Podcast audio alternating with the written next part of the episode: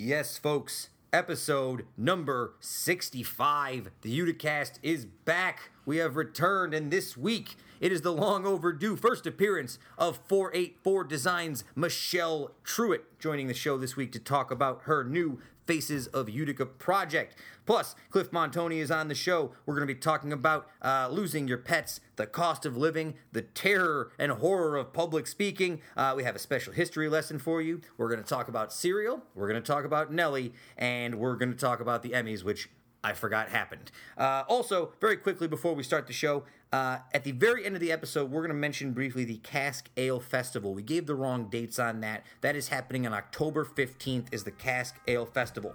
Okay, cool. Episode 65. Let's get into the show. I am psyched.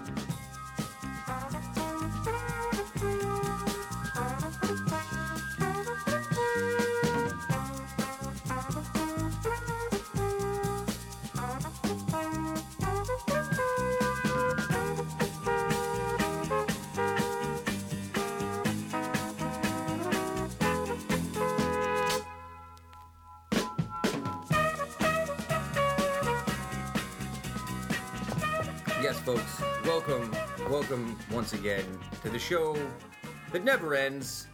We're so glad you could attend episode 65 of the Uticast. I am Sam Pamilaro, joined as always, Kevin Sullivan. Hello, buddy. Hi, how you doing? I got a question for you. Um, episode sixty-five. Most people retire at sixty-five. Does that mean I can retire from the show this week, or are you going to keep me?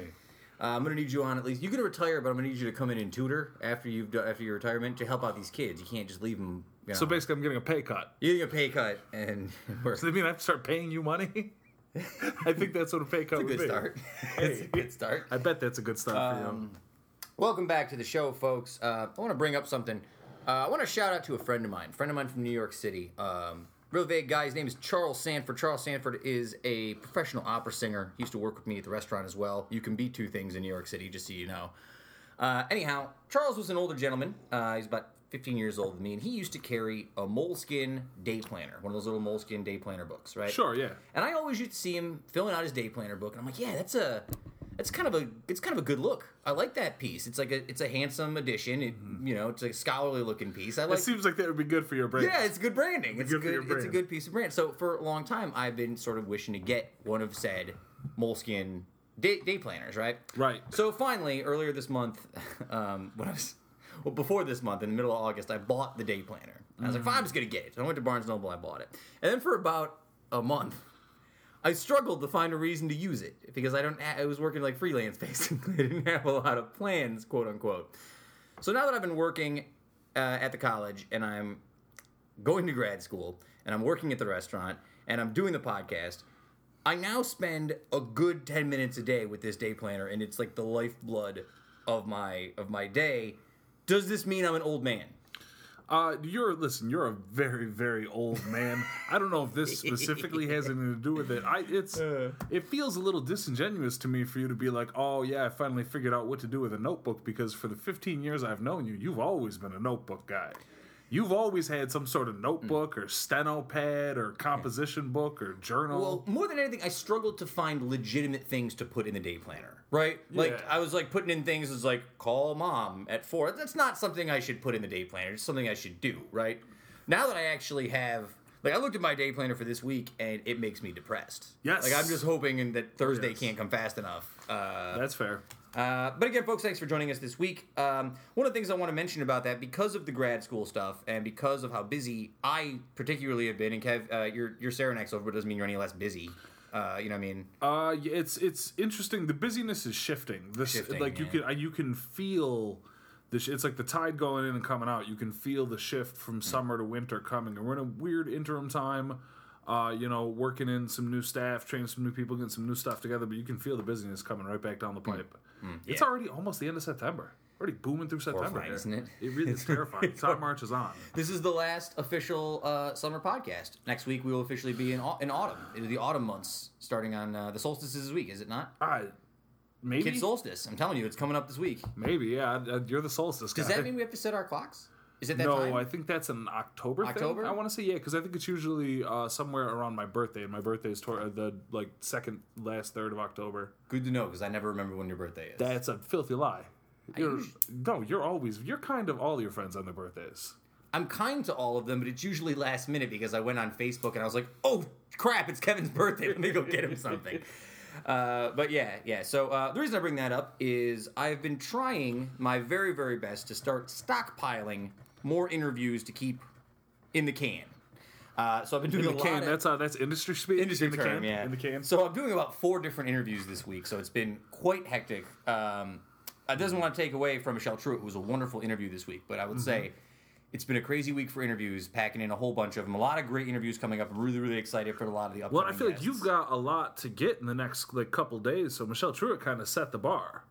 You know what I mean? She set Yeah. the pace for the entire group. She's a good first start. Well, she's great because she's such a professional when it comes Right, to right. talking. Uh, I mentioned it in the interview, but the first time I ever really met her, she was giving a presentation for the Bagg's Square As- Association about the history of Bagg's Square, uh, and she was uh, captivating. She's very, very Yeah. good. She's uh, she's highly professional. What do you think makes this is a little bit uh, off the topic, quite not on the topic, but off the plan? What do you think makes? Because we have differences. People come on. Sometimes you're like that person's a total pro. They were great. Love to have them on. And then other times people have a little bit of a tougher time. What do you think makes the difference for people? Public speaking.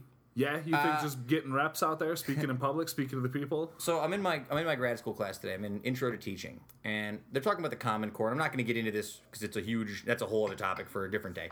Um, but one of the things they were talking about is uh, you're supposed to teach poetry as part of your English, right? For English. Right.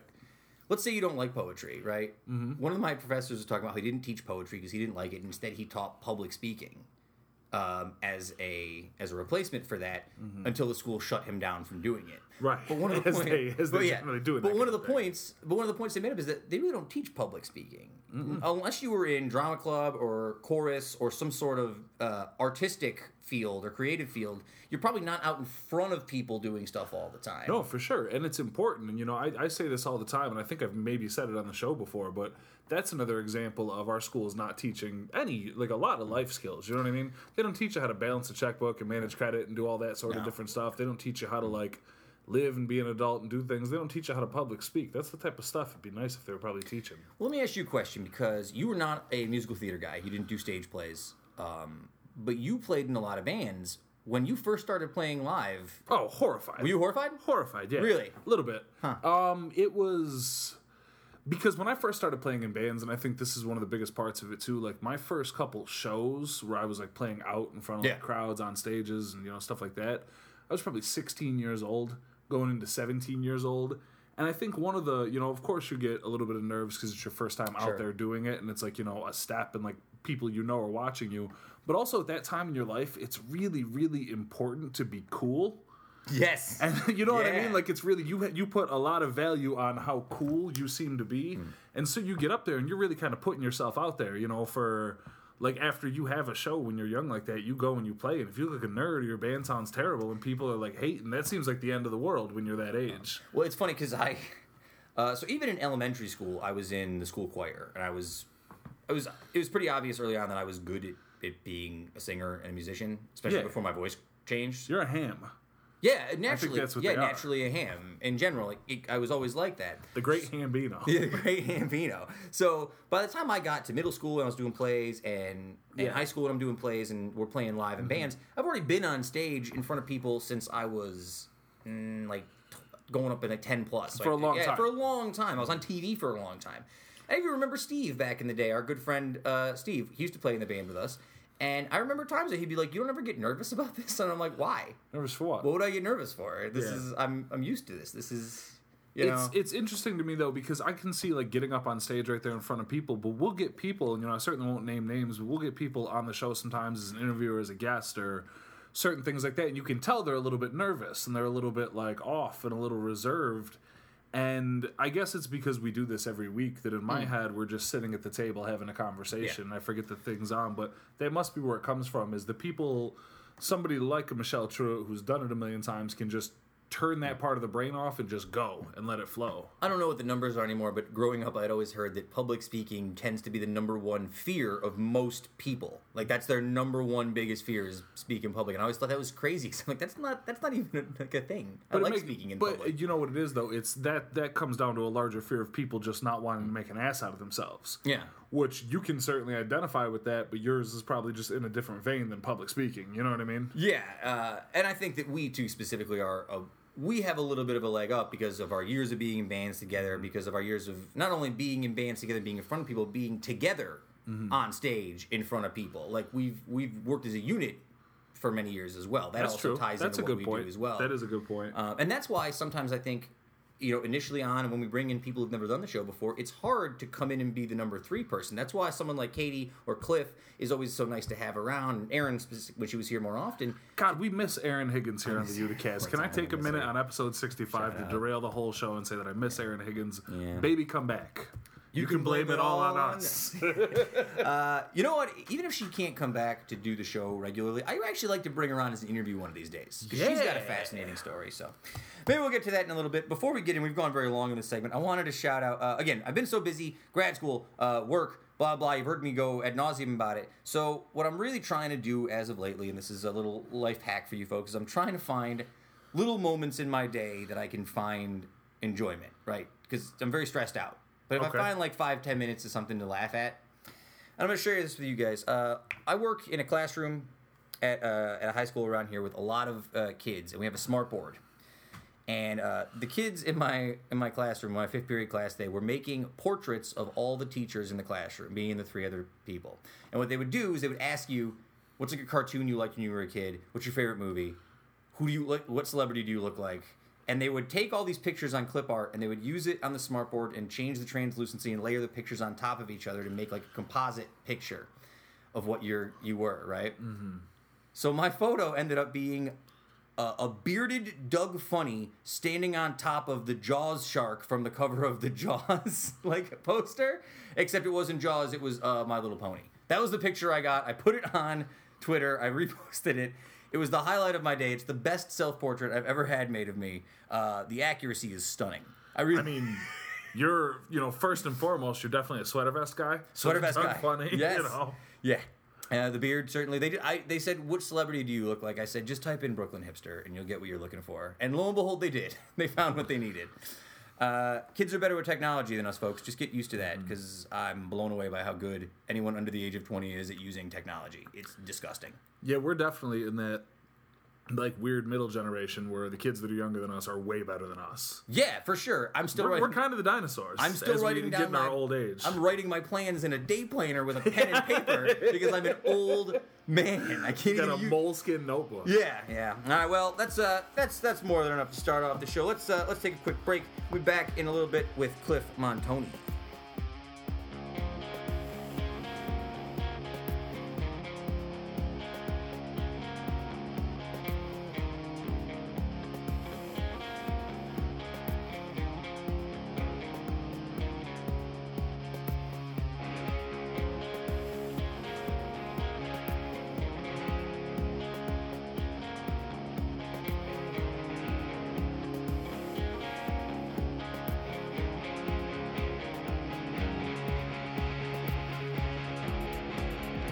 Cliff, did you notice the uh, microphone looks a little different today? Like it's in a better position? Uh, no. No. No. Well, What did you you'll you can apparently you can tilt this microphone back and forth. I sound 10% better that way. Yes, uh, as a capital P professional, lowercase j journalist, I uh, it took us only 50, 65 episodes to figure that out. So Yeah. Well, that's nice. Making moves today, Cliff. making big I moves today. it. Cliff, how you been, buddy? Pretty well. Yeah, you look a little bit. Uh, you What? look less stressed than you did yesterday Less when stressed. I saw you. Yeah, I'll take that as a compliment. Um, yeah, I am less stressed. Yes, and I'm a little, little, little better rested, and I'm drinking water and not beer or wine or coffee. So I want to I want to share with you uh, my version of this story that happened, and I want Okay. to get your opinion, and then Kev's going to share his version. Okay. Okay. So last night, I'm uh, making dinner at the house. If you're curious, it was a veal piccata sandwich with spinach. It was pretty good. Nice. It was all right. wasn't the best thing I've ever done, but it was not bad for a first shot. Anyhow, so I'm cooking down there, And I, uh, you can usually hear people walking through the back hallway in our house, and people going from the upstairs floor to the downstairs Yeah, floor, yeah. whether they're taking the dogs out or leaving the house, whatever the reason.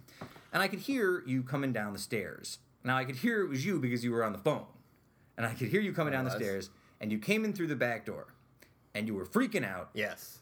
and you said, "Have you seen Ellie? Ellie is Cliff's cat." The love of my life. The love of your life. The love of my The- the life. one- let's, the not, only- yeah. let's not just cut it short. The there, only yeah. woman you can The ever only- truly Yeah, love. yeah. Uh, so you had a maniacal look on your face. Oh my. Uh, and you were saying that the cat was lost and you didn't know where it was. Yes. And you were gonna freak out if nobody found it. Yes. So this gave me existential dread because I'm like, oh God, I hope he finds his cat. Do you know Really? I mean? You handled it so well. Really? Yo, I- you were the cooler. I- You took me right down a level so fast. From the moment I walked in the door and spewed some madness at you to like two steps outside the door, I look back and I go, I'm sorry. And I can and I went, that's went about my day. Well, what- so I could hear you guys out there doing the cat call and checking for the cat. And, Yes. And I'm feeling bad, and I'm like, oh man, I hope they catch. I hope they, you know, they find the cat. I don't, I don't want something bad to happen to her. So let's flash forward to this morning. I didn't really hear from you. I didn't hear, I didn't hear from you guys again last night. Yeah. And actually, because I didn't hear from you, I had assumed that everything was okay. Yeah. Right. I didn't didn't put two and two together. Yeah. So I get up, I get in the shower, I'm reading the news, and as I walk out of my bathroom, Ellie is standing in front of the bathroom, like just staring up at the bathroom door. When I open it, and I go, "What are you doing here?" And Ellie, and Ellie's just I like the full conversation. Yeah. just meow. Yeah. I'm like, okay. Yeah. Uh, so in my mind, this cat has somehow found a way to uh, through osmosis or teleportation Yeah, yeah. to go through the walls and just came back into the house at her own leisure. Yes. Uh, to which I brought her back upstairs and told you I had no idea how it got back. I in the house. greatly appreciate that, by the way. Kevin corrected me. Yes. How Yeah. did how I did this- should have just let you people float. You see, I'm I'm a little bit more. I'm very laissez-faire with these cats. I say let them come and go as they please. They've proven they're not going anywhere. They're not doing anything. All they want to do is sleep and eat and go sniff around. Uh, I was turning off all the lights and everything, getting ready for bed last night, and I just happened to look out the window, and the cat was just sitting on the ledge of the porch, just looking. I went out, looked at it, just goes meow. She was outside. Yeah, she was sitting outside, so I just brought her in downstairs, and I was gonna bring her upstairs, but it was kind of late, and I knew that would wake up the dogs, and I'm like, well, this will be fine. This is all new information for New me. information. Hey, yeah, it rained last night too, so I went to She bed was and I was like, She was damp. this bitch. Yeah. You know, like that's her official name right now. Right now, Yeah. Oh yeah, she's in trouble. She's in so much trouble. She's so grounded. See, I um, found that cat outside no less than ten times. Not Since acceptable. you and this cat have lived here. Yeah, not acceptable. Cat seems to like it. I know. I got let a it in. hard line on no cats outside. What does the cat say when you explain to the cat? She don't listen. There you go. She's a rebellious teenager, though. You don't just you gotta set boundaries with your rebellious teenager. You can't just let her walk all over you. Cat parenting with a cliff. I Yeah, think that'll be the name of your new podcast. Sit me down, and I'll teach you how to raise a pet. Now, really, I think the thing that I got the most out of this, and, and I mean this on a more general sense, I kind of understand why I don't have a pet, though. Like, the stress of having to be concerned about a lost pet seems like something that I am not ready for right now in my life, I wasn't. right? Yeah. yeah. Like, it seems. I, I, can't, I, God forbid it was a child, right? That was mine or something like that. The animal's a good precursor to what it would be like to have a child, right? Yes, and Like- I and I would say that like conservatively, I have no idea, but it's probably like one tenth. One-tenth of having a kid, For me, it's my whole world. Yeah. and it's still probably like one tenth of having an actual child. You're you gonna be such a psycho when you have kids? Oh, probably yeah, like a helicopter parent. But I'm also like, like let kids fall down and make their own mistakes. Like I'm okay with that. But this cat is stupid. Like, all right, let's let's. She does not know these things. Like she doesn't know road. Like a kid will learn road. Like but that cat has no idea. Uh, well, that's the thing too. I think with um, with like a cat, a cat will seem like it's messing with you sometimes. A cat will look you right in the right in the soul. Like a dog, you're just like, okay, you big galoot. Like you ran through the door because you didn't know any better. Right, right. A cat, you feel like is working you a little bit. Oh, yeah. They're like, oh, you didn't want me to go outside? You sure? Yeah. Because I've already been outside today. Oh yeah, I know, I know, yeah. And we we definitely are guilty of like anthropomorphizing. Yes. for sure. Yeah. Um, but that being I said, do it all the time. yeah, but man, that cat like you'll give it two specific cues, the same cue right in a row, or like under like very similar situations, and one time she'll respond to it, and then the next time she'll just be like, "I'm good." Like I'll be like, "Come over here, come over here," and she'll just run on over, and I'll pet her, and that'll be great. And then like the next time, I'll be like, "Come over," and she'll just kind of consider it, and then lay back down. Like I don't really care what you say. So she got a little attitude to her. She got some sass. Some sass. Yeah. Uh, Cliff, before we get into this week's topics, uh, me and Kev were talking in the first segment a little bit about public speaking. Yeah. Uh, why do you think it's hard for people to talk in public? Do you think it's good? Well, I'll start right there. uh, I think there's like an immediate fight, flight or fight response. Like, um, I know that when we fir- first started doing these, I definitely had a little more anxiety than I have now. Sure. Um, it's I think all of the pressure to convey everything that you want to convey in a perfect manner, all one point in time, right? So like the first time you speak publicly, you feel like I need to do this perfectly and convey everything I need to convey, and you feel it all at one time. And then as you learn how to do it, you can plan out more ahead of time. This is what I need to convey now, and this is what I need to convey next. And you work your way through it. And it's just exposure, I think. I guess follow up question, real quick. When was the first time you ever had to speak in public, like age wise, like if you can remember, like Um, I know that I took a public speaking class. There you go. Yeah, at Herkimer, I took a public speaking class, and I also had really bad social anxiety. I went to a really small school, you know, so I grew up Mm. Sure. with all the same kids. I graduated with seventy kids. We all knew each other really well. So You, you you were the only kids you knew too. for the Yeah, yeah, yeah, yeah. So then you don't really understand or have that same social anxiety until you're put into a place where you're completely uncomfortable and you're with multitudes of people compared to what you're used to. Uh, Right. And then you start to realize, like, I'm on my own out here. Yeah. Uh, and that's so. Herkimer was like a, a really good opportunity for me to learn to communicate in that way publicly. Yeah. Because I just wonder if there's no public speaking class, you don't take it, and if you're not into some hobby or pastime that puts you in front of people, theoretically, the first time you ever speak in front of people publicly could be like at your job, Job. right? Like, And some people never. Yeah. Well, that that's why that's why uh, you will you won't make it through college without having to speak publicly. Yeah. Which it's, is you know what I mean, and that's why Yeah. well because you have to Yeah. because you can't have it be that first time you do it in a job because then you know uh, that's just not feasible. Yeah. you can't do it like that. yeah. Well, even public speaking in a classroom is different. Though. Like, I know people who won't even get up in front of a classroom Right. of peers and read because they're petrified. That's harder sometimes for some people. Yeah, that's true. Do you guys still get the adrenaline dump? No. No, not even. Okay, so like in this setting, I don't get the adrenaline dump anymore. Not but, for this, no, certainly not. But like, what about when you do stuff in public? Like if you did, like when you did the Thank You Bader speak. Uh, Think You Better Speak was a little more stressful because, well, you know, we were a bit more under underprepared. Certainly, I feel like um, it- it's it's reality. We didn't know what that show was going to be like ever. Um, I wasn't concerned that I was going to do a bad job. I was concerned that the things we were counting on for the show to work Weren't gonna be there. weren't going to be Right, there, right, right, and some of them were, and some of them weren't. So uh, it was what it was. Yeah.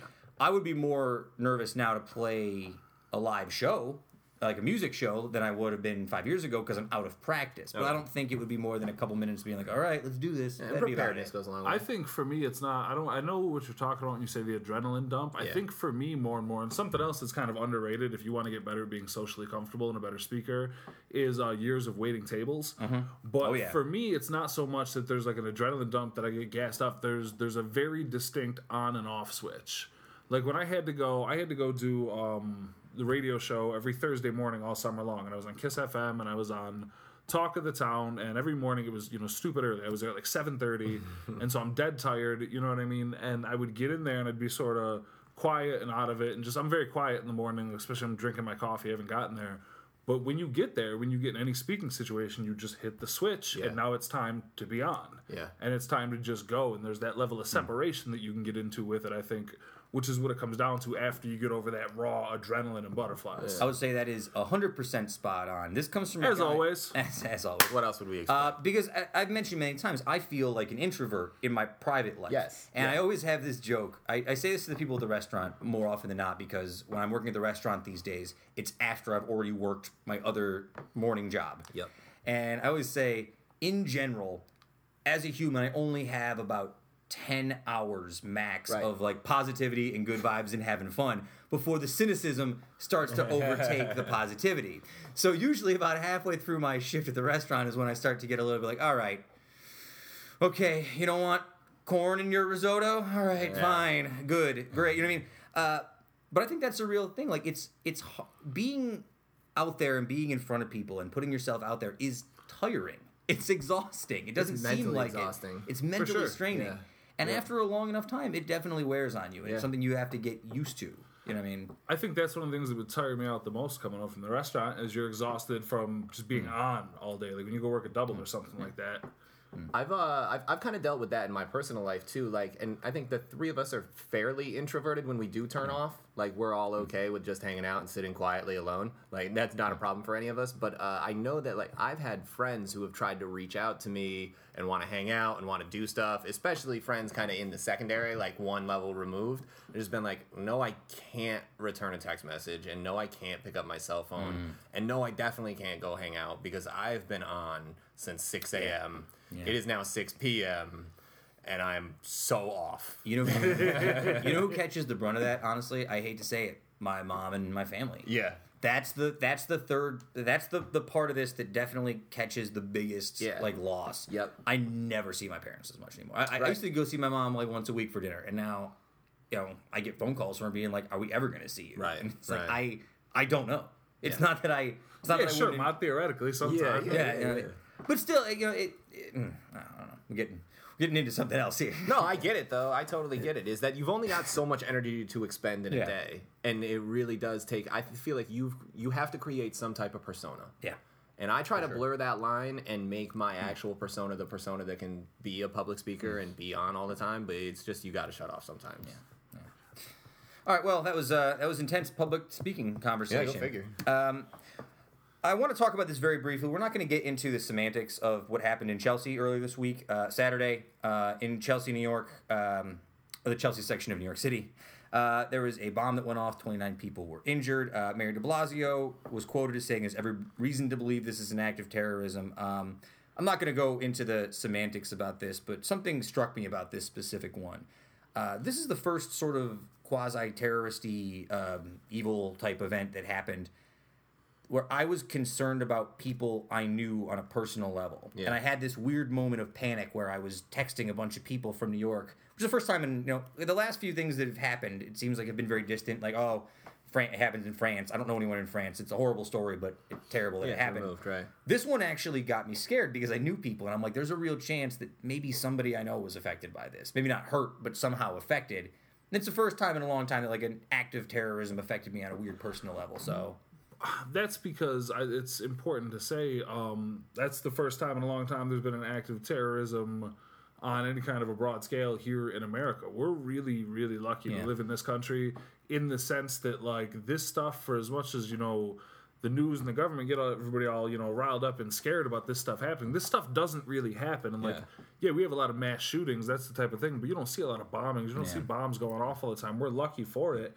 And when it hits close to home, somewhere like I remember when we heard that news, you said the intersection. I could see you placing it in your head, like you know where that is. Yeah. You know what I mean? Yeah. And that's the first time in a long time something's happened where you can identify with. I've Hmm. walked past the place where this explosion explosion took place.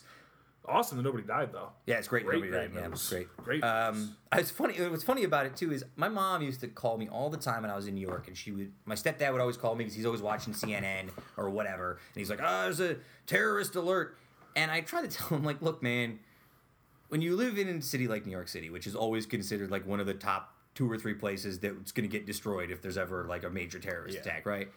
You just sort of live and that's it. You can't do it. You can't sit here and be like, "Oh man, is this the day I'm going to get in the subway and I'm going to get robbed or it's going to get blown up?" Like, you, you, if that happens, you know, God forbid, Probably not. Probably You not, know what I you know, mean? Yeah, Probably pro- not. but probably not. You're gonna spend the rest of your life- statistically. Yeah, and if it happens, what do you what are you gonna do? How Yeah. how could you have fixed it otherwise? Like it's just chance. Well, that's sort of my take You know on, what I on just about any like anything in that situation. Like, I mean, people are worried about mm. stuff. Like, you have no choice. You can't affect Yeah. it, so you can't let it control the way you live your life. Yeah, you know what I mean? Appropriate desensitization, you know, so that you can live and work. You're more likely to you're Yeah. more likely to get hit by a taxi walking around New York than you are otherwise. But you don't sure. get phone calls being like, "Hey, the taxi level alert is up to code orange." There are a lot of things that made me glad I don't live in New York anymore. Whether it be uh, the apartments, uh, the people, uh, the lack of you know what I mean. Uh, The list goes on the, and the- on. the amount, the cost of everything that trees exists, and the sun, the the trees, the, clouds. sun, everything. Like terrorism was never something that I was like, oh man, I got to get out of New York because I'm afraid of terrorism. Right, right, yeah. Greatest city in the world. That's why it costs so much to live there. And speaking of costing a lot to live there, New York made a nice appearance uh, in the New York Times article this week regarding. New York made a nice appearance in the New York Times. Yeah. Can't Uh, believe it. In a New York Times article this week about uh, the most expensive cities to live in. So I want to bring this up to you folks.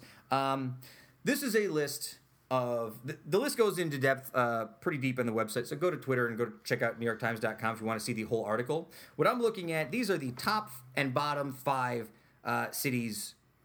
This is the salary you would need to earn to buy a house Oh, in these cities. Okay, uh, the most expensive is San Francisco at one hundred and sixty-one thousand nine hundred and forty-seven dollars. Um, I don't know how many jobs are paying that out in San Francisco, but if they're just throwing them out there, you Probably a know, good number. sign me up. Uh, the lowest was Pittsburgh. It's not how that works. Uh, in Pittsburgh, you only need to make thirty-two thousand three hundred ninety dollars salary to buy a house in the city of Pittsburgh. All right. So. Uh, it's interesting to me. New York is actually lower than Boston, Los Angeles, and San Diego now. Um, so we're, you know, it's getting a little better. Well, no, certainly not. It's getting a lot worse out there. Uh, I think what's interesting though is with a lot of like the numbers here is what are they really counting as a house? Like to technically own a little A tiny home. shoebox, but yeah, but what I mean, That's true, I guess. I, and that's the thing too. Like, I bet you a thirty-two thousand dollar house in Pittsburgh is all right.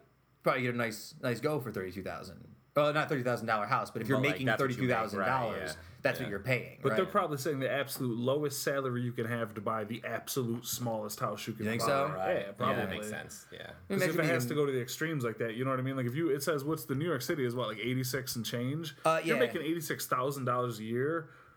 You're not buying just like any old house anywhere in New York. Like you're severely limited for what yeah, you're it's gonna true. Eighty-six thousand dollars in New York does not go as far as you think it does. Same thing. If you're making thirty two three in Pittsburgh, you're not buying like a nice three bedroom like house with a lawn on that money. Um, the cities, the five cities that were the lowest: uh, we? Detroit, St. Louis, Cincinnati, Cleveland, and Pittsburgh. Uh, Detroit was thirty-eight thousand five hundred, and that was the the highest of those five cities. Of those five cities, which one would you feel the most comfortable in? I hate to say Cleveland, but I feel like it'd be Cleveland in a weird way. Boy, you really put it to me, huh? Uh, I'll take. I, I want to take. I'm gonna have to take Pittsburgh. It's closest to home. Hmm. It is closest to home. I'll take Cleveland for thirty-five thousand, Alex. Yeah, right. Uh, yeah, I'm gonna go Pittsburgh too. I got family Pittsburgh. in Pittsburgh. Yeah, let's do it. Yeah. I can't get past the Steelers thing. The Steelers drive me out of Pittsburgh. Steelers fans, come at me. Because you are a closet NFL super fanatic. Closet Yeah, NFL right. super fanatic. All right, so uh, that's why I'm glad I live up here. Cost of living isn't quite as bad Cost when you of living compare it. is amazing you know. here. There's uh there's some good ones not on that list though. Like like Phoenix is really high on my list, and I don't think it's gonna be super expensive. In fact, I know it's not super expensive. Shaking your head, not Nah, a fan. not a fan of Arizona. Never, ever, Not a fan Not of a fan of Arizona. Arizona. I'd rather be dead. No, oh come Not on, really? Not a fan of Arizona. yeah, um, That dry heat. It's terrible. It's it's hot all the time, and it's propped up by a water cartel that goes against nature, and it's going to be run dry and into the ground. It's not sustainable. It's hot. Perfect. It's desert. See me on that Mad Max. No. it'll be me out there. It'll be Mad Max. me and my followers in my compound that Yeah. I can afford. By the way, Phoenix, Arizona, mediocre. Uh, let's let's get in, Southwest as a whole, nice place to visit, not a nice place to live. cool. let's move into this week's interview. Um, this week I sat down with Michelle Truett. She is the president and uh, founder of 484 Designs, but that's not really a total um, accurate description of what she actually does. She is very active in this community. You've seen her doing the TEDx events. Uh, she's been involved with the Bagg's Square Association in the past. Uh, she's working on her current new project, the Faces of Utica project, which went up yesterday all over the city. There's going to be uh, murals. Uh, it's, it's photos of local business owners together uh, on these uh, on these signs that are plastered all over the city. Sadly, Justin Parkinson is one of those people. His face is out there in the world now. They know what he looks like. Uh, I told her they picked the least photogenic member of Made in Utica to represent the company. Uh, but you know they're trying to get a real angle here. So, uh, so let's go into this week's interview, uh, our overdue interview with Michelle Truett, and we'll be back in just a little bit.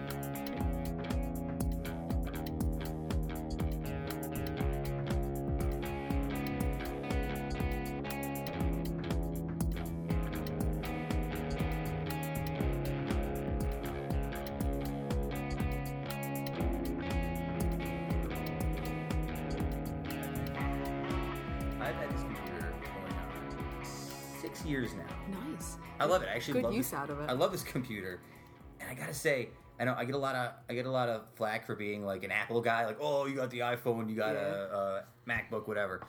This MacBook is in rough shape. I spilled a glass of orange juice on it Yeah. like three years ago, and I just keep waiting for it to just. One of these days, it's just not going to turn on. I mean, it's coming sooner than later. I think I have like the one before this. It's all silver. Oh, yeah. Uh, man, that kept me through some hard times. I just got a new one. You got a new Uh, one? yeah, I just had to because the I love them. something weird happened with all my Adobe Mm. software. I think honestly it was a bug that Adobe sent out and like shut my shit down because I, I didn't upgrade until the very last minute till I just couldn't anymore because it's expensive, you know. It is. And you're solo, and it's like Jesus Christ, I can't drop twelve hundred dollars. Well, what drives me nuts is, you know, I- I've done most of my college education, most of the podcasting I've ever done has been on this computer. I'm very nostalgic for it Mm-hmm. You're now. and it- I'm attached to it, and it's going to be Yeah. sad when I have to get a new one.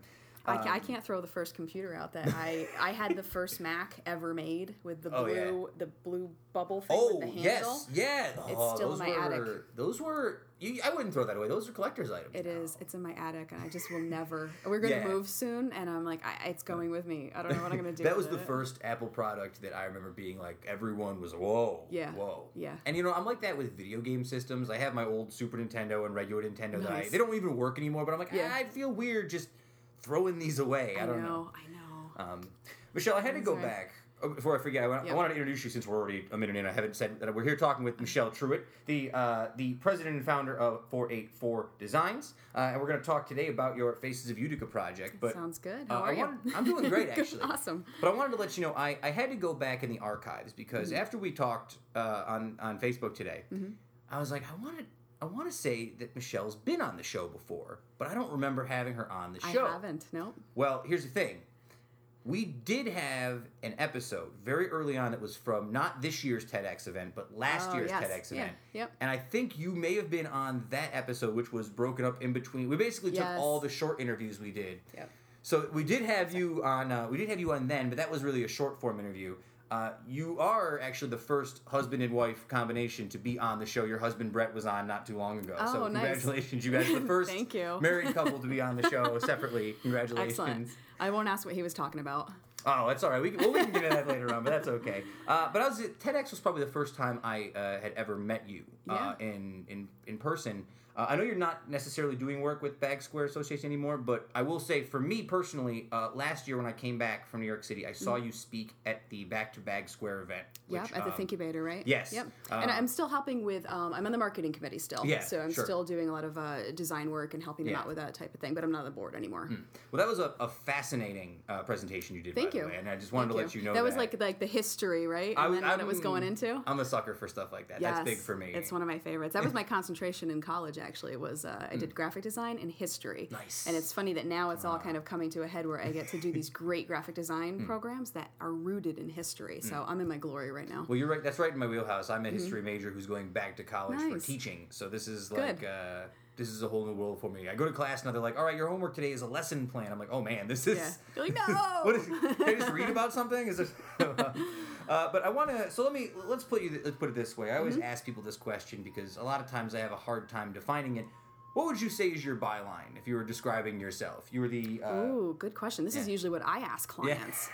I always say I'm like the pot calling the kettle black because I can't do it myself. But you know, I guess um, I would describe myself as a graphic designer that's community minded Mm-hmm. and loves to help the city. Wonderful, wonderful.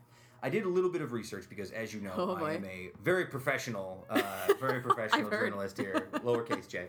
Um, so you were not born and raised in Utica. You were born in Yeah. Sparta, New Jersey. Sparta, New Jersey. It Very takes a little more to be a Spartan. All my Sparta people out there. Yep, I'm totally a Jersey girl. I love Bruce Springsteen. And, uh, Mm-hmm. Wonderful. we go down the shore. It's a great time. Do you still have family in Jersey? Oh yeah, yep. I've got my brothers, my nephews, my new uh, baby Mm. niece. My dad's there.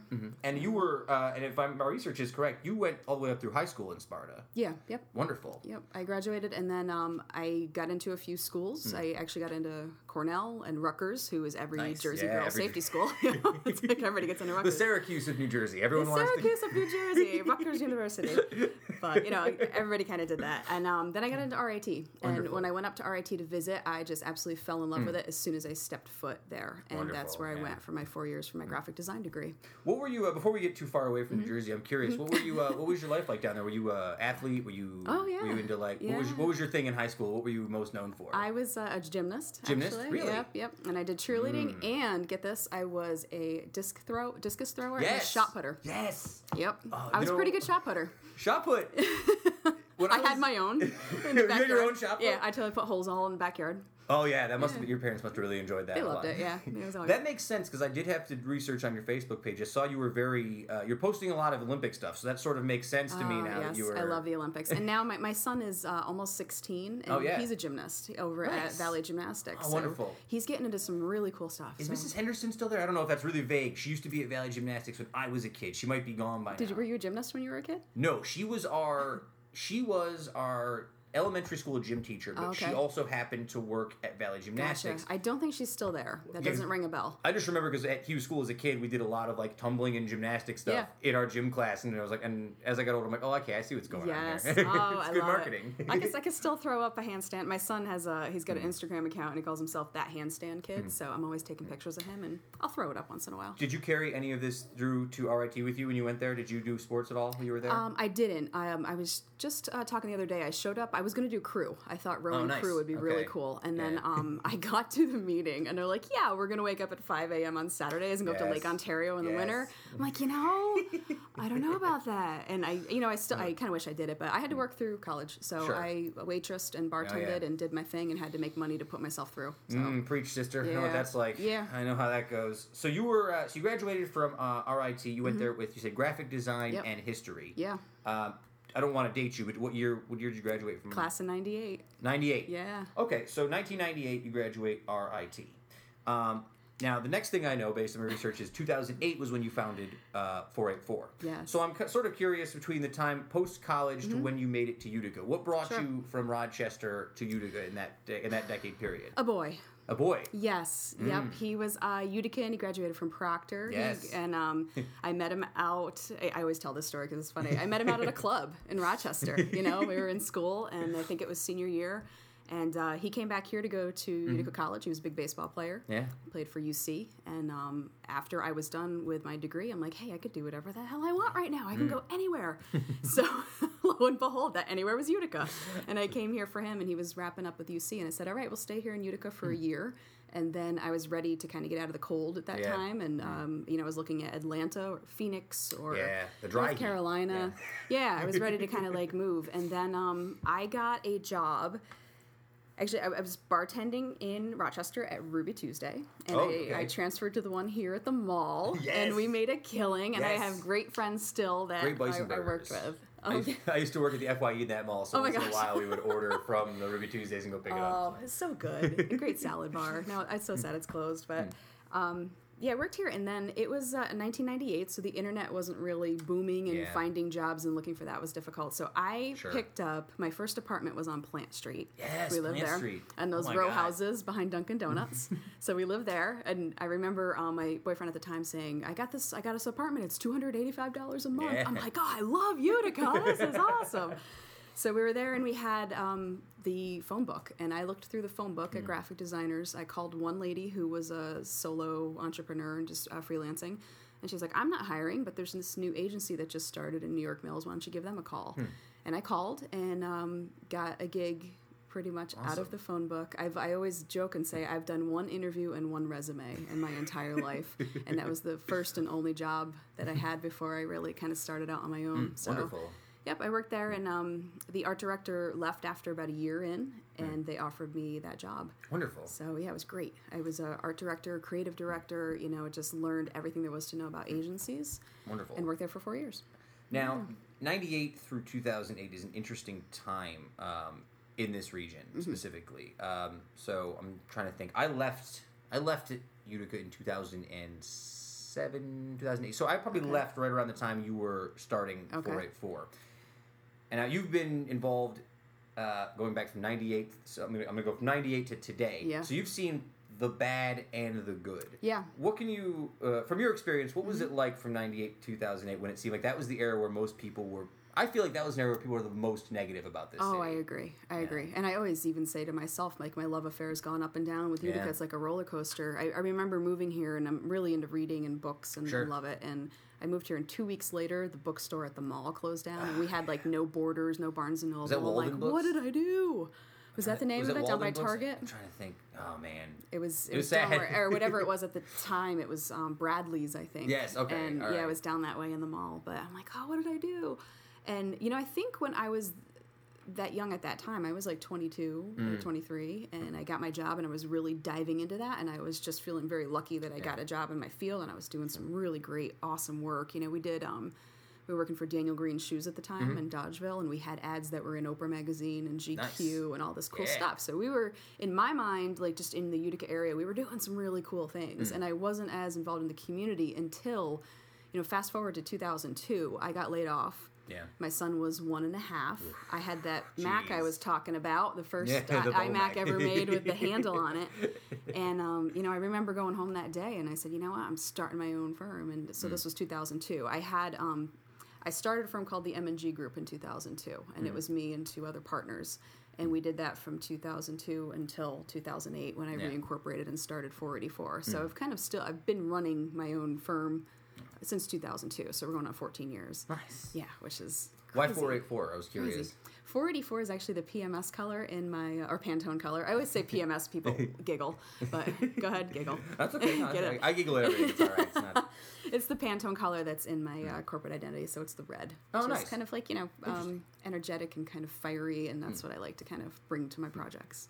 What would you say uh, specifically with your company that you? What's what? There's a lot of graphic design companies Sure. in general, but what makes you guys stand apart, from, Yeah. in your opinion? Oh, that's a good one. Again, this is Tough. the stuff I ask my Tough my questions, clients. no. Yeah, you know, I've got the I've got close to you know 20 years of professional graphic design experience. So like Hmm. when it comes to the stuff, the programs and, and doing the projects and stuff like that, the technical skills, I've just had that. What I've honed in over the years is the the branding, the strategy. Sure. I even write. I do. Uh, I, I do quite a bit of writing and quite a bit of interviewing. You know, if it, if I'm working on an annual report, I do it from soup to nuts and Excellent. absolutely everything.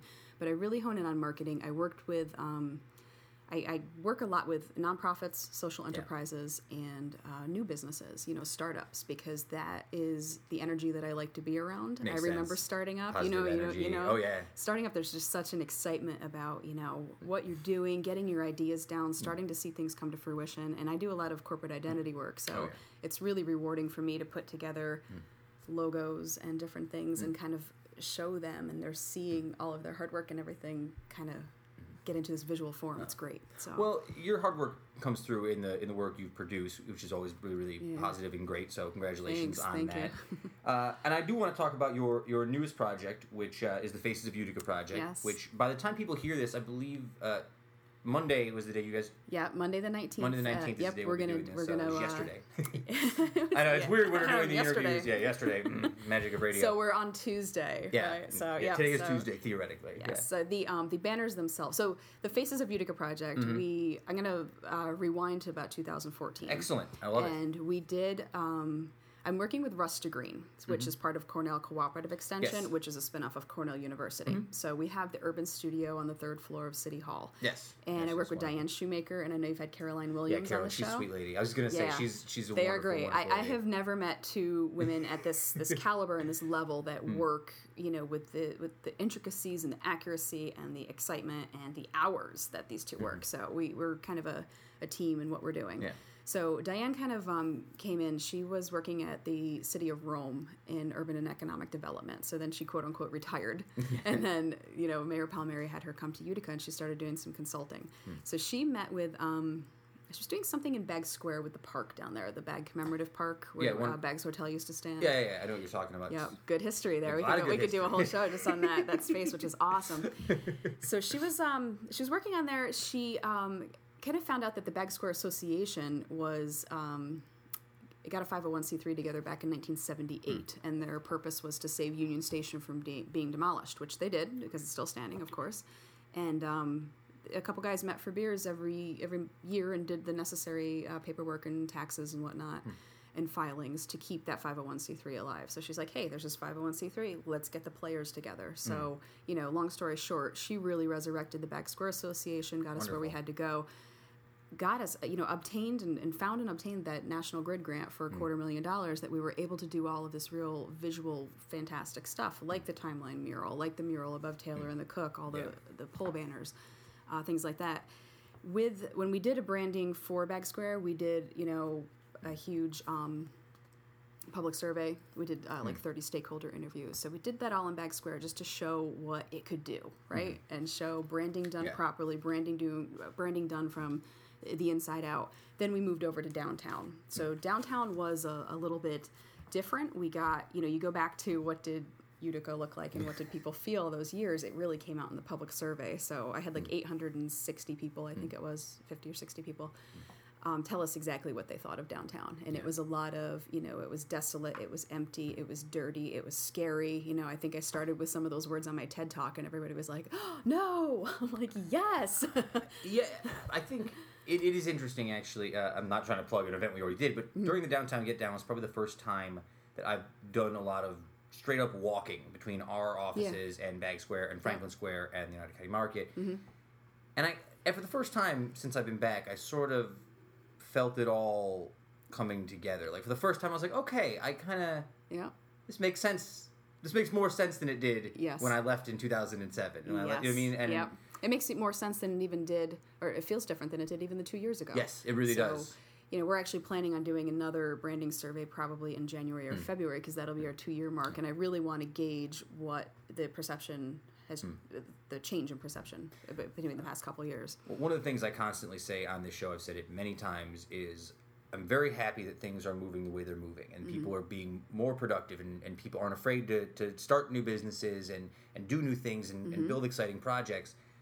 But I get concerned sometimes that I'm afraid people will think we've reached the finish line when in reality we're we've reached the starting line. Now things are moving in the right direction. Yeah. It's too easy. I, I get I'm afraid sometimes that it gets easy for people to be like, oh well, things are moving in the right direction. Let's just yeah, I don't have to help. I don't, don't have to do yeah, anything. yeah. Which is yeah, which is the polar opposite. I Mm. mean, I think that you're right. You've looked at the new businesses that have opened just recently. Yeah. Everything from the skateboard companies and the cafes and the coffee shops Mm. and Taylor and the Cook, the Thinkubator. You know, all of these great things. And then, you know, part of the Faces of Utica and part of our campaign, so uh, going back to our, our branding Mm. Yes, campaign, what we came out, we decided the campaign was going to be get to know a new downtown. And that's all of the things that we've been doing are educating people and sharing the things that are going on downtown to invite them to come explore. And we, we use that verbiage a lot. It's just come explore new neighborhoods. The Levitt AMP concert series, come explore Oneida Square. A couple years ago, would you have ever gone to Oneida Square for like world class jazz music and funk and blues and all that we had all summer? I Never, right? I'd never expected Oneida Square to be what it is now when I when I left. It, it was such a surprise to see what people do in that space now. Especially and you and I don't want to go too far back. You talk about Plant Street. Mm-hmm. Yep. Living on Plant Street. Yeah. When I was a kid growing up, I was 15, 16 playing in bands. Plant Street used to be the only location that Mm-hmm. would let local original live bands play there and do their thing. That was Oh, a get big that was a big location. And that was right in the era when a lot of, from my musician perspective, a lot of the places that allowed us to do that all closed and left. Those Mm-hmm. those all tied into that same feeling of everybody like last night you could turn off the lights, which is my least favorite quote of all time, but Yeah. that was a thing that was Yep. real. So Yeah, yep, those darn um, bumper stickers. I, saw a bumper sticker. I took a picture of one. I forget where I saw it, but it said, "I'd rather be in Utica, New York." Yeah. I'm like, See, that's great. that Give me that. I love it. um, I didn't want I mean I didn't mean to cut you off when you were saying. I do apologize. Um, and I did want to I did want to mention, you know, you've chosen a really really nice selection of folks. You have 64 different people on the Yep. banners this year. So, yep, this is this banner. The, we did uh, banners downtown last Yeah. Year on Genesee Street, and we did 32. So last year we picked the kind of unsung heroines, right? So the people who work downtown. So when we were talking about Munson Williams Hmm. Proctor Arts Institute, one of our biggest assets, um, we used one of the guards there. And when we used the library, we used one of the librarians. The Stanley, it was one of the volunteers in the full Oh, you know, regale. So this year we decided, I'm like, you know, we've got these same 32 banners, but we could do a lot more and showcase a lot Mm-hmm. more um, downtown businesses and people who work there. So we've got 64 people on 32 banners. They're Yeah. coupled up. This was like, I was joking all through the process of this. I'm like, what did I get myself into? Because there's 64 people Yeah. that you have to a schedule for a photo shoot, Photo shoot. right, and talk about what to wear and everything. So it, it went relatively smooth, actually. get them into the studio, shoot them all in a few days, and then they, we c- were creatively coupling them on the banner where they had two words at the top. So we're speaking to the end user, right? We're speaking to the people that we're inviting to come downtown mm-hmm. and telling them what they can do, right? So we needed to find two words, and on each banner we wanted them to start with the same letter, and they had to be less than about six or seven letters long, and they had to be a verb. So You really put a lot of limits it was here. awesome. Actually, speaking of RIT, I had a great. Um, it was like I said, it was like being Will Shortz, the uh, the uh, Wall Street Journal uh, puzzle guy, because it was Yes. crazy. We had these like intricate things of post its and moving it around. I had an intern working with me a little for the summer. He's uh, um, going to be a junior at RIT, so he was a big help in trying to figure out. And we really worked with the people we were um, photo uh, shooting to say, you know, if you had to boil your company down to one business or one word, what what would it be? And they're like, oh, come on, we just came to get our picture taken. but you know, they came in and there's things like you know, style and scoop in downtown, or build and mm. brand, print and party, taste and travel. You know, we've got these mm. really cool words, and the whole purpose of the campaign is to show the people who are mm. working and own businesses and you know, working their, their butts off downtown and then also talk to people to say, hey, don't don't forget this is what you can do downtown. Hmm. I could probably get it done triple the amount of banners. You know, there's just there's hundreds of things, hundreds of people. Hmm. You hear a lot that you know downtown in the 50s and 60s, you know, used to be the place, right? Yeah. People used to come down and spend the Saturday. There was a lot of retail.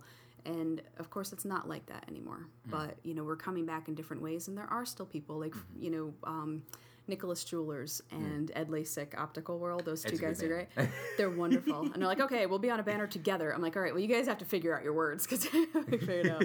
But they've been down there since the 80s. Yeah. You know, Jerry DeShalvo from the antique store in Oneida Square has been there since the 80s. These people have been down there through the thick and thin. Yeah. So we're celebrating them as well as people like uh, Brent, who just uh, opened up Scoops and Sandwiches Yes. in Oneida Square. Yeah, yeah, cool yeah. ice cream shop. He's he's fantastic.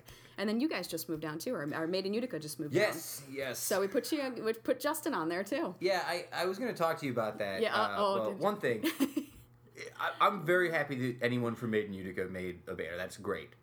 I'm surprised you chose easily the least photogenic member of Made in Utica, the one who we can barely get to dress up for any occasion, let alone Yeah. for a photo that's He going to did be up fantastic. You know what's funny about him? There's um, I, we shot at Nancy Ford's studio in Franklin Oh, she's Square. great too, by the way. Beautifully set up. I, I can't say enough about Nancy. Like just the process and the quality and the end product I have. I just know I'm getting Ah, the yeah, greatest. she's she's a professional all the way through. She Yeah. is, and you know, working with all these people to get them. Com- nobody Yeah. Mm-hmm. likes their pictures taken. Nobody likes pictures themselves, and a lot of people. You know, we had sixty-four people that we had to not all have the same hand gestures and Yes. things. You know, so not a lot of people can cross their arms and look good doing it. I- I don't know if you Mm. Yeah. know that. They're all, Yes. you know, some people. Yeah, it's a lot of very yeah, I know what you awkward. Justin Parkinson is the ultimate arm crosser. I'll give him that. That's He did a great job. That's one of the most apt descriptions of Justin Parkinson I've ever heard. Nobody crosses their arms. Justin, you're such an arm crosser. So let me ask you the question that I'm sure you've never heard ever before while doing this. Okay. How come I didn't get to be on the banner, How come Michelle? I didn't get to How be come I'm not on a banner, Well, you know, I know. I, I, you know, I only get that a little bit. So first of all, to, to be on the banner, you have to be in the downtown district, Right, which we kind of. Mm-hmm. define as Franklin Square to Oneida Square from north to south, and then the arterial to uh, Park Ave Mm-hmm. sure. from east to west. Wonderful. So you've got to be down there first of all. Um, you know, we started. It is. It's again. It's a puzzle, right? Mm. And I'm trying to look at a mix of all sorts of things from different industries. So we really wanted um, something for travel. We wanted something for banking. You know, we start with the industries and then hone in on the people that could represent that. Mm. We also wanted a mix of older businesses, like I said, who've been there for you know decades and decades, down to the new businesses that just opened. Like we put um, Dave from Grimeco on there that just. Yeah, opened up on yeah. Bank Place. You know, we've got um, Mikasa Restaurant. People just opened about a year ago. Underrated. Pretty good over there. Oh, it's good. Read it. Pachuga de Davaya. That's all I got to say. You don't even need to say it. It's the first thing on Uh, the menu under dinners. It's ridiculous. Justin Parkinson got Mikasa, I think for four weeks straight when they first opened. Every single day he was back over there. I mean, Mm-hmm. Really? you're, you're addicted, man. Yeah. Even now, if I if I Yeah. said if I yell Mikasa upstairs right now, it might be enough to drag him down here and make him go down to the thing board. oh, I'll meet you there anytime. Now, how long will these banners be up just for for my sake of argument? Yep, they're going to be up. We're a little late in the year. Um, we didn't get approval for funding till a little late, and Mm. then just the whole logistics. So we're going to get them up. They're going up Wednesday, so September twenty first. They're We're going to keep them up till probably the end of October. Uh, the weather changes real quick here, of course, as you know. As the, the Genesee Street. Lafayette, all down there, Bleecker is a wind tunnel. So when we had these up last year, I was doing a lot of time working with my buddies at DPW to kind of keep them up and from falling, uh, you know, flying off. So we're going to keep them up for a couple of months. We're going to take them down and store them, and then we're going to throw them back up in May. Nice. So yeah, it'll be nice. I, I like to try to have things up for Boilermaker Weekend when there's a lot of people in, and um, the Munson our Sidewalk Art Show, you know, so that we can really have them up.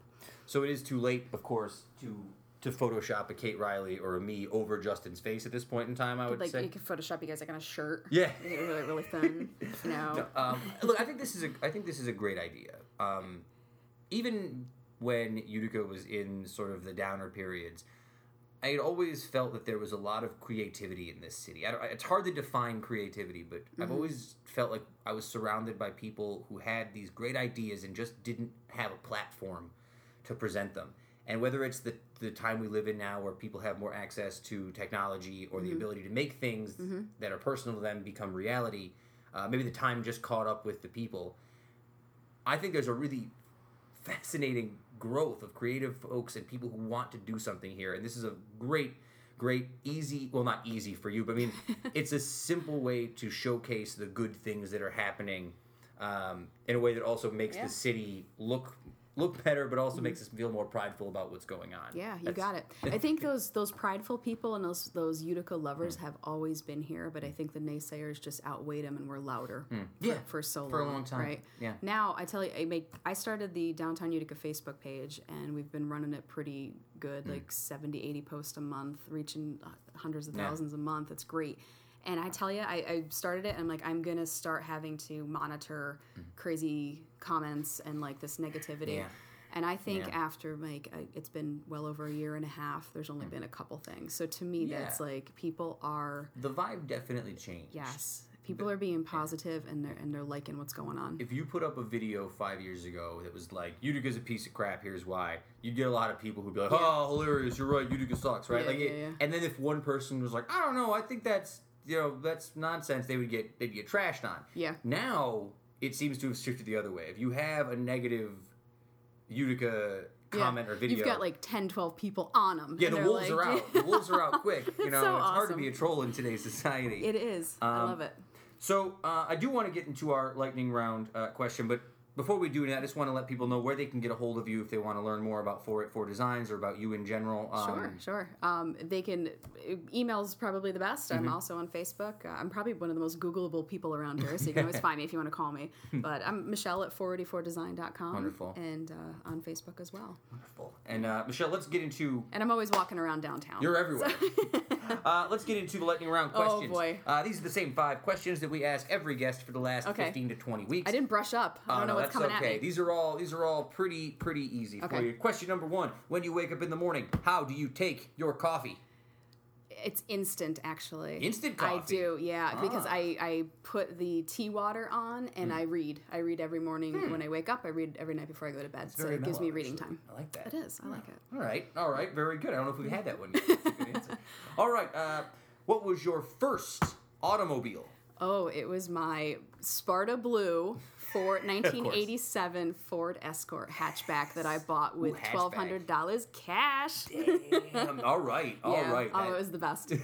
Cassette tape. I loved it. I st- you know, my car still has the cassette tape. I'm that old. I still. Oh. I put the adapter. in I have so some can cassettes if you my- want to read. If Yes. you want to listen to. I have one cassette. I have Tim Schramm's cassette of his uh, Gingivitis album. It came out a couple months ago. I have a lot of a- '90s R&B and hip hop. Yes. If, if you would like some. Yes, uh, we'll, I'll we'll discuss that off the. uh, so, in this first car, or maybe not in this first car, Mm-hmm. tell us where you went to see your first live music concert. You are never gonna believe but I didn't go to my first live music concert until I was well in my 20s. That doesn't surprise me. I Yeah. was I was late with concerts and you know, too. Yeah. well, I strict household, right? I was supposed to go hmm. see Madonna in sixth grade Oh. down in Jersey, but I wasn't allowed to go. That so must have been a big deal. my first, I, I was twenty something. My son was born, so I must have been twenty six, and it was supposed to be LL Cool J, who Yes. is my love. Ladies love Cool J. Ladies, this lady loves Cool J. love I have a side story about that. but his wife got sick, and it was Busta Rhymes, but he was still awesome. Oh, yeah. I still would have liked Awesome. that one. uh, give me one book, album, or movie you are currently reading, listening to, or watching. Ooh, TV shows count here as well. A lot of people like to talk about Netflix or TV shows in yeah. this section. I just well. finished the Netflix, um, The Fundamentals of Caring, which Oh. was phenomenal. My son loved it. I'm going to watch it for like a third time. I love Interesting. it. Yeah. I've never even I've never even seen that one. It's good. It's they're do, Netflix is doing a lot of original movies, so Really? it's an original movie. Yep. And I just started Short Term Twelve today too. I, I kind of keep the laptop going while I'm working at night, Yeah. and I listen to stuff like that. And I'm a, I'm a sucker for Dancing with the Stars. ah, very nice, very nice. Yep. Uh, I only find that impressive because I have zero coordination. So anyone who Yeah. can do anything Oh, is I impressive love to me. I love it. Uh, and Michelle Truett, uh, president and founder of 484 Designs, uh, local community magnate, always out there doing lots of things. Give me one other thing that you are passionate about. I'm passionate about snowboarding. Snowboarding. I'm Yeah. glad you brought that up. Yep. I had that written down as something. I love it. I started when I was 30, and my son was five, and he started. So I started solely to stay cool, and I have stayed cool for 10 straight years in a row. Yeah, mom of the year every year, and that that's our thing. Like we can take a whole Saturday, and who gets to say they get to spend that much quality time with their teenager doing something that you It's, love? it's tough. I, I, I work in a high school now, and Mm-hmm. one of the things I've noticed with kids in this certain age range Yeah. is uh, one, everything's very important. I don't know if you knew that, but everything from the time you're 15 to the time you're Yeah. 20 is the most important thing that's ever happened, Yeah. ever. Uh, but I also, it's hard sometimes to break into that bubble of like the things that they care about, Mm-hmm. right? It's hard to get a kid to care about history homework when they're worried about their their boyfriend on Snapchat or their girlfriend yeah. texting him or whatever. Yeah. just everything's important, and it's anytime you can break through and make a connection Mm-hmm. at that age when it's so hard to do so is a is a nice thing to have. Yeah, So I don't know. That's you just got it. I, I mentor a, a, a junior at Proctor. Really? And, yep. She's uh, I was been with her since she was 11. She's Oh, about to turn nice. Hmm. 17, and we taught her how to snowboard. Yes. And it's like it's a thing. You know, again, Uh. you, you take the whole day, and it's a little escape. Before I let you go, there's one more thing I want to ask you about. Okay. I Mm-hmm. Was on your Facebook doing research today. Yeah. Stalking, you mean? I was doing some Facebook stalking. That's called journalistic integrity. Yeah. Uh, Call it what you will. do you know how to speak Russian? Um, я изучала по-русски в школе. I, I studied Russian. It- my school was one of the best schools I in see. New Jersey. Yeah, we got to um, study French, German, Spanish, and Russian in seventh grade, and then we man. got to pick what we wanted to do from there on. So I, st- I studied Russian from eighth Interesting. grade to and, and through college. I Actually. know I know a lot of people who speak French, a lot of people who speak Spanish, but Russian's one I don't get very Mm-hmm. yeah. often. What It's- word would you like to know? I, I don't remember a lot. Oh, geez. Um, I guess. Uh, How about uh, I love ice cream? Sure. Ready? Let's so lu yeah. blue. Yeah, was it? Ya lublu. Ya lublu. Morozhnaya. Morozhnaya. Excellent. Ya lublu morozhnaya. Ya lublu morozhnaya. Oh, I see. Damn good. I, Damn close. Good. I can barely speak English, guys. um, Michelle, listen, it's a real pleasure uh, to have you on the show. It's probably been overdue. You've been sort Yeah, of oh, circling you. around the show and the group for a group of us for a long time. It's a real pleasure to have Thank you, on. You guys have been doing a wonderful job. Keep up the work. Let me know know- how I can help you um, with anything that is going on. we we are just we've been very lucky that uh, I think more than anything else, me and Justin talk about this all the time. It works because everything else works. Mm-hmm. Uh, it works because the city's moving in the right direction, and You there's so it. many fascinating people. Like I, I have a list of people who I've yet to even approach to be on the podcast who I want to have on just because there's so many people doing Mm-hmm. Yeah, cool stuff. there there really are. Michelle, and we have to keep telling their stories. You know, keep doing what you're doing. I'm trying. We dig it. We just keep keep fighting along, and eventually, hopefully, people just keep coming on and coming on, and and that's the way she goes. Michelle, thank you so much for everything. It's Thank a real you, pleasure, Sam. I appreciate it. and I appreciate Lake coming in on Sunday. Of course. Good luck. Take care. Thank you. We'll be back to the show, folks, in just a moment.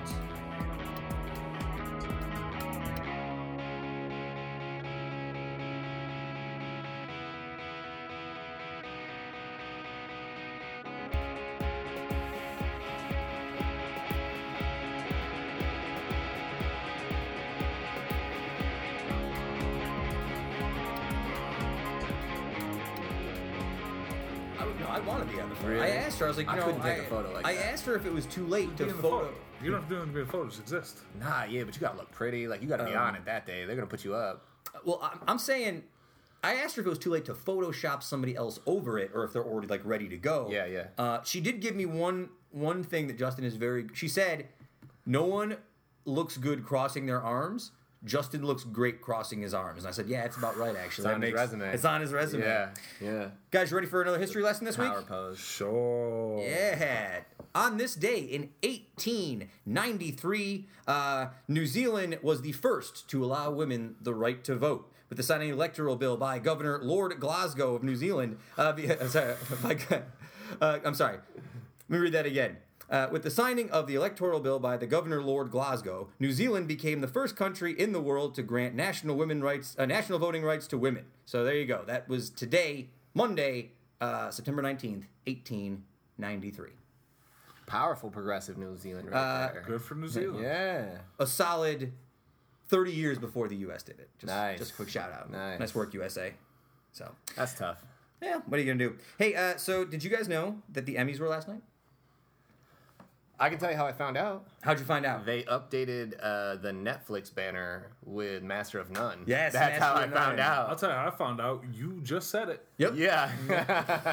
So the Emmys were on last night, and it, what I found the most fascinating when I found this out this morning was that last night we were basically flipping through basic cable. we weren't even watching Netflix really last night. We watched. I watched some of the NFL game. We were flipping through. I watched a little Me TV. I watched some stuff on the basic cable, and I did not see hide nor hair of the Emmys. Did we walk right past it? Did we flip by it? I don't know what happened. Uh, but the Emmys were last night. The hottest take I got about the Emmys was from the kids uh, at at my high school today, who said, "Who cares about the Emmys? No one watches TV anymore." It's true. Hot Boom. take. Hot take There from the millennials. The Finally, millennials somebody says it. Yeah. Man. Yeah. Uh, and honestly, I did go back and look at some of the people who won Emmys this year, and it does sort of tie into that concept. A lot of FX shows, a lot of HBO shows, a uh, lot of Netflix Well, that's for the stuff. best TV Yeah. is too. That's absolutely. It's yeah. not like those are winning because that's what people like better. People like that better because like that's where the good stuff is. When we were prepping this segment, Kev, you brought up to me. You said, "Were the Emmer- Emmys ever important?" I don't think so.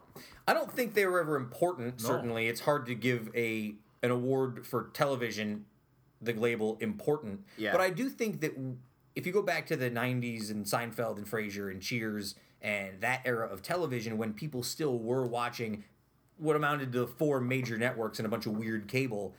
Those awards did seem to be more glamorized. People seem to tune into them more. I think it's. I think the fact that we don't even know the Emmys are on just speaks to the larger narrative of that style of television. These four major broadcasting companies has fallen apart long ago, and they're just now realizing it. So So you guys are my cynicism filter, Mm-hmm. which is terrifying sometimes.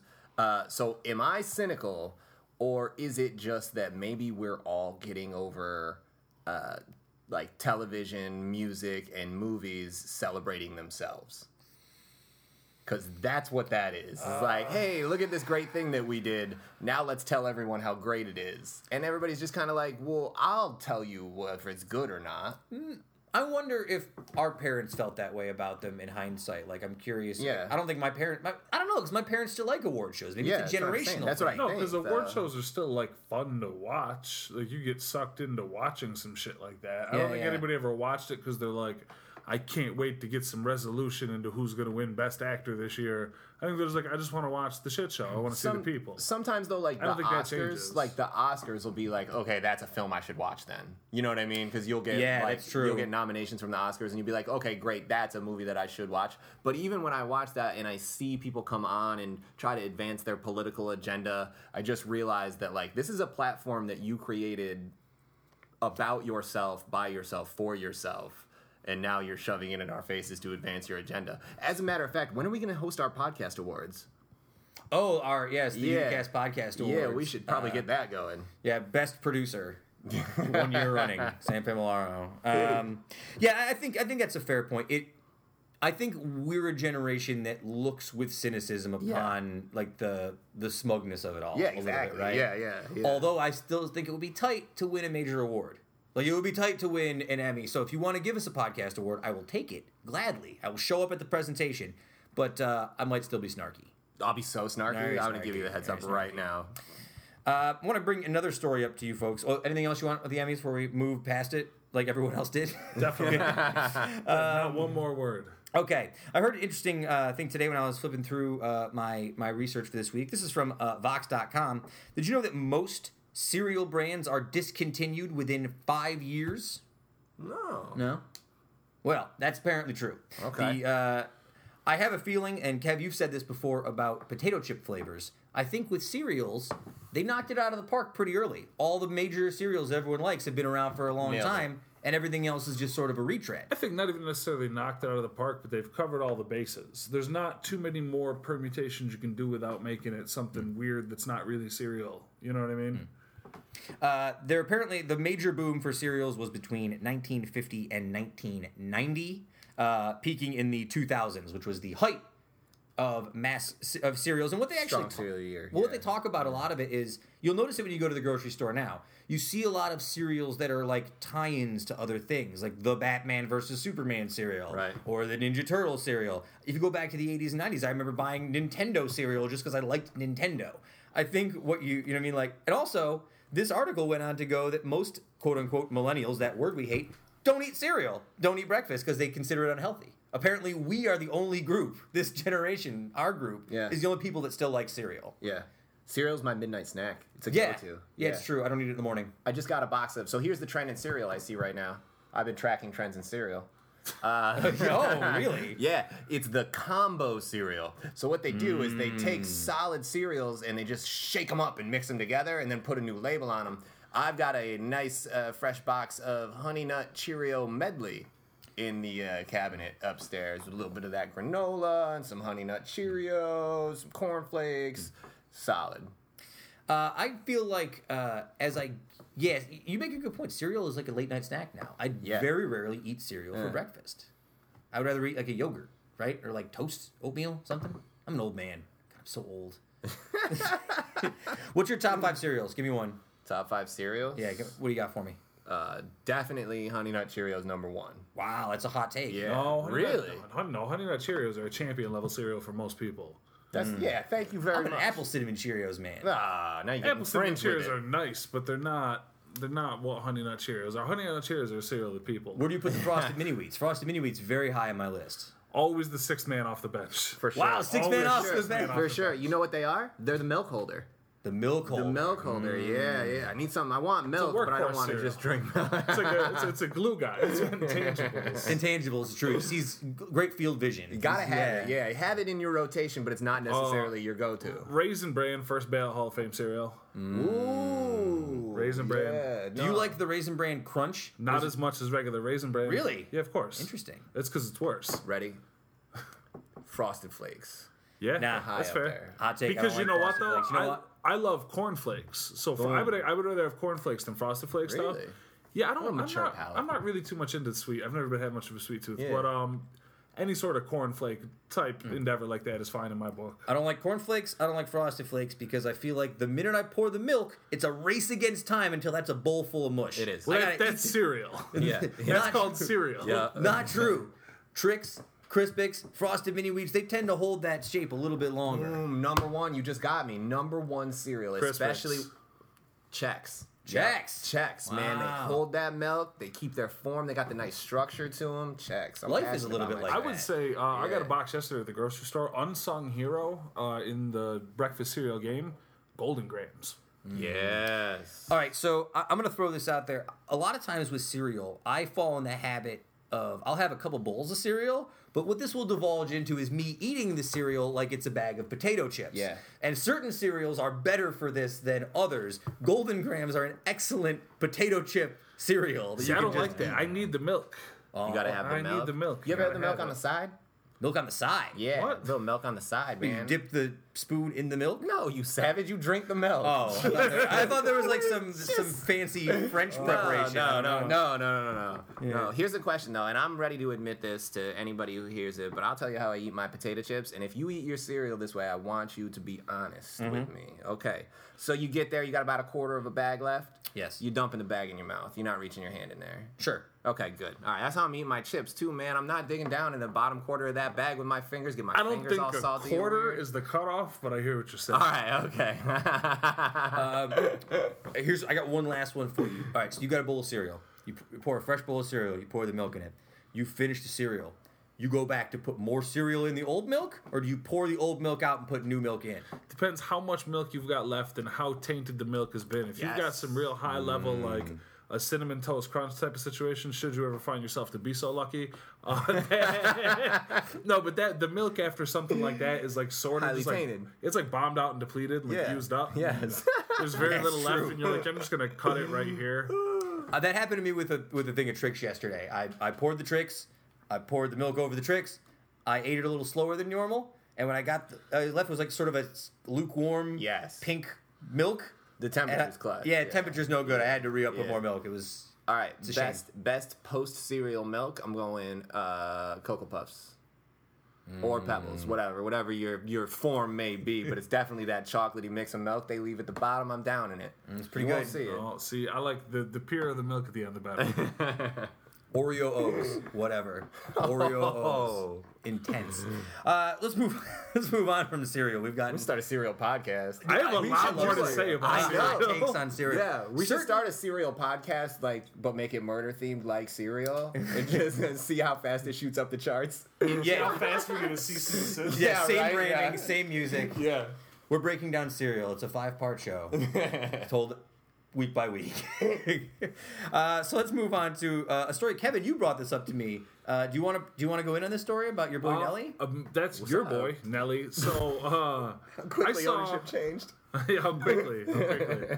Uh, so I saw Nelly, like a lot of people who were really rich and famous in the late '90s and early 2000s, uh, owes a ton of money in back taxes, Ah, and so it goes time and time again. Um, he owes a ton of money in back taxes, and he was trying to figure out how to pay him. He's having a tough time.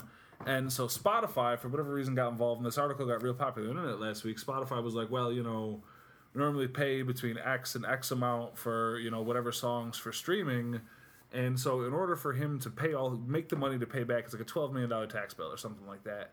He would have to get uh, like two hundred million something streams on his songs on Spotify.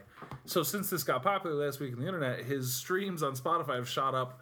250%. It's a nice story. And the people have seemed to latch I'm onto it in there. he's still there's a long long way to go and the internet's got the attention span of like a kitten Yeah. but i thought it was really interesting to see people reuniting for like the nostalgia of like Yeah. going to a house party and listening to country grammar and like getting sweaty and like grinding with your classmates and stuff I think you could start a movement of musicians from that era who have lost their money. You could do this too. I'm sure that if you got if you called Sisqó right now, he might have the same never situation. never ever Sisqó never had a party anthem like anything nelly's ever put out there What about the thong song? no no That was a huge hit. That was the, the thong song wasn't a huge hit the thong song no it's not the same it's not. that's I- not I- the same as hot in here no Country grammar. Yeah, let's talk about that first record, that first Nelly record. It's pretty, it's pretty nostalgic. So Well, when I I'm gonna heard, give it a so firm when I heard stream. about we're gonna, this, we're gonna go. when. I heard about this, I went back and I streamed uh, a, Yeah. a good chunk of the Country Grammar album, the one with like Country Grammar and all that stuff on it. Uh, the singles are still you know fun and whatever, but a lot of it did not hold up the way that I wanted it Mm. to. that happens with a lot of era nostalgic music. Like you, you think back on it. Like I, I was a big fan of Semisonic. I got made fun of it all the time. I like a couple of those songs, but I go back listen to that album. Not all of it holds up. Some of it's a little rough. So I'll go get- stream your Nelly, kids. Go stream Nelly, and you know what? Just go listen to the thong song once. Just make Sisqó. Do us a favor. just do Sisqó like a small solid. Give him, give him just a, a dollar. Just one play can sustain Sisqó for a whole month. Your one play on Spotify can sustain a struggling '90s R&B artist, and all it takes is one click of the play button. The more you know.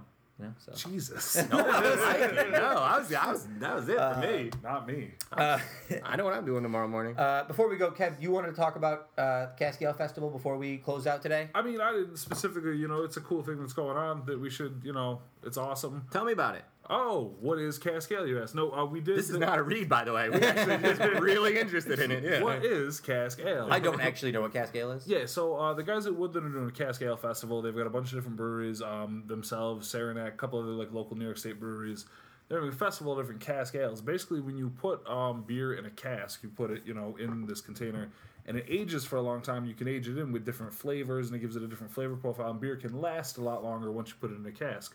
Well, they're having a festival up there, and I can't explain it all as well. We actually put out a video about it today on Made in Utica called "What uh, What Is Cask Ale?" Anyway, that's why I said it, and talked to some of the guys up there at Woodland and everything like that. Um, they've got this big festival. You can go and try these different beers. I think tickets are like forty or forty-five dollars, but they have like food, activities. Uh, you get to drink all your drinks for free, have all your food for free, and get to try some of these really nice exclusive cask ales they're gonna have going on. It's gonna be a really interesting time. We got the date on it again Um, if I'm not mistaken, it is this Saturday. this Saturday. This Okay. Saturday. Very nice. And if you But want double check on madeinutica.com because I'm actually not positive about that, but I think it is this Okay. Saturday. Very Alright. good. And of course, if you want to know more about Woodland Brewery or Keith and AJ, they've been on the podcast before. Go back to episode number 33. Check it out, it's in the archives. Uh, folks, I want to thank you all for joining us again this week. As I mentioned, uh, we've been real busy, but I do love doing this show, and it's nice to have these time with the lads here. Uh, don't follow Cliff Montanye on Twitter. He doesn't tweet. Uh, don't follow Kevin because he doesn't like it. Follow me at uh, you can follow us uh, at the Uticast. Send us a message, uticast at gmail.com, or go to uticast.com. We are streaming on iTunes, SoundCloud, and 315 Live. I'm really, I swear to God, folks, I'm going to try and get it on Stitcher sooner than later. We're working on it. Uh, Kevin's pointing an air rifle at me. I Yeah. don't know what's going on. Hey, Ah, oh, no. Put, put tags on your pets. Yeah, put tags on your pets, folks. Uh, If you see Cliff's pet, put a tag on it. do they have? Can, can we invent the thing where they put a chip in the pet and you can just GPS it? All right, so they have Give one of those for Parkinson's. They got tile. Yes. what? We use tile. Tile. Tile's the thing. Yeah, but it works on Bluetooth.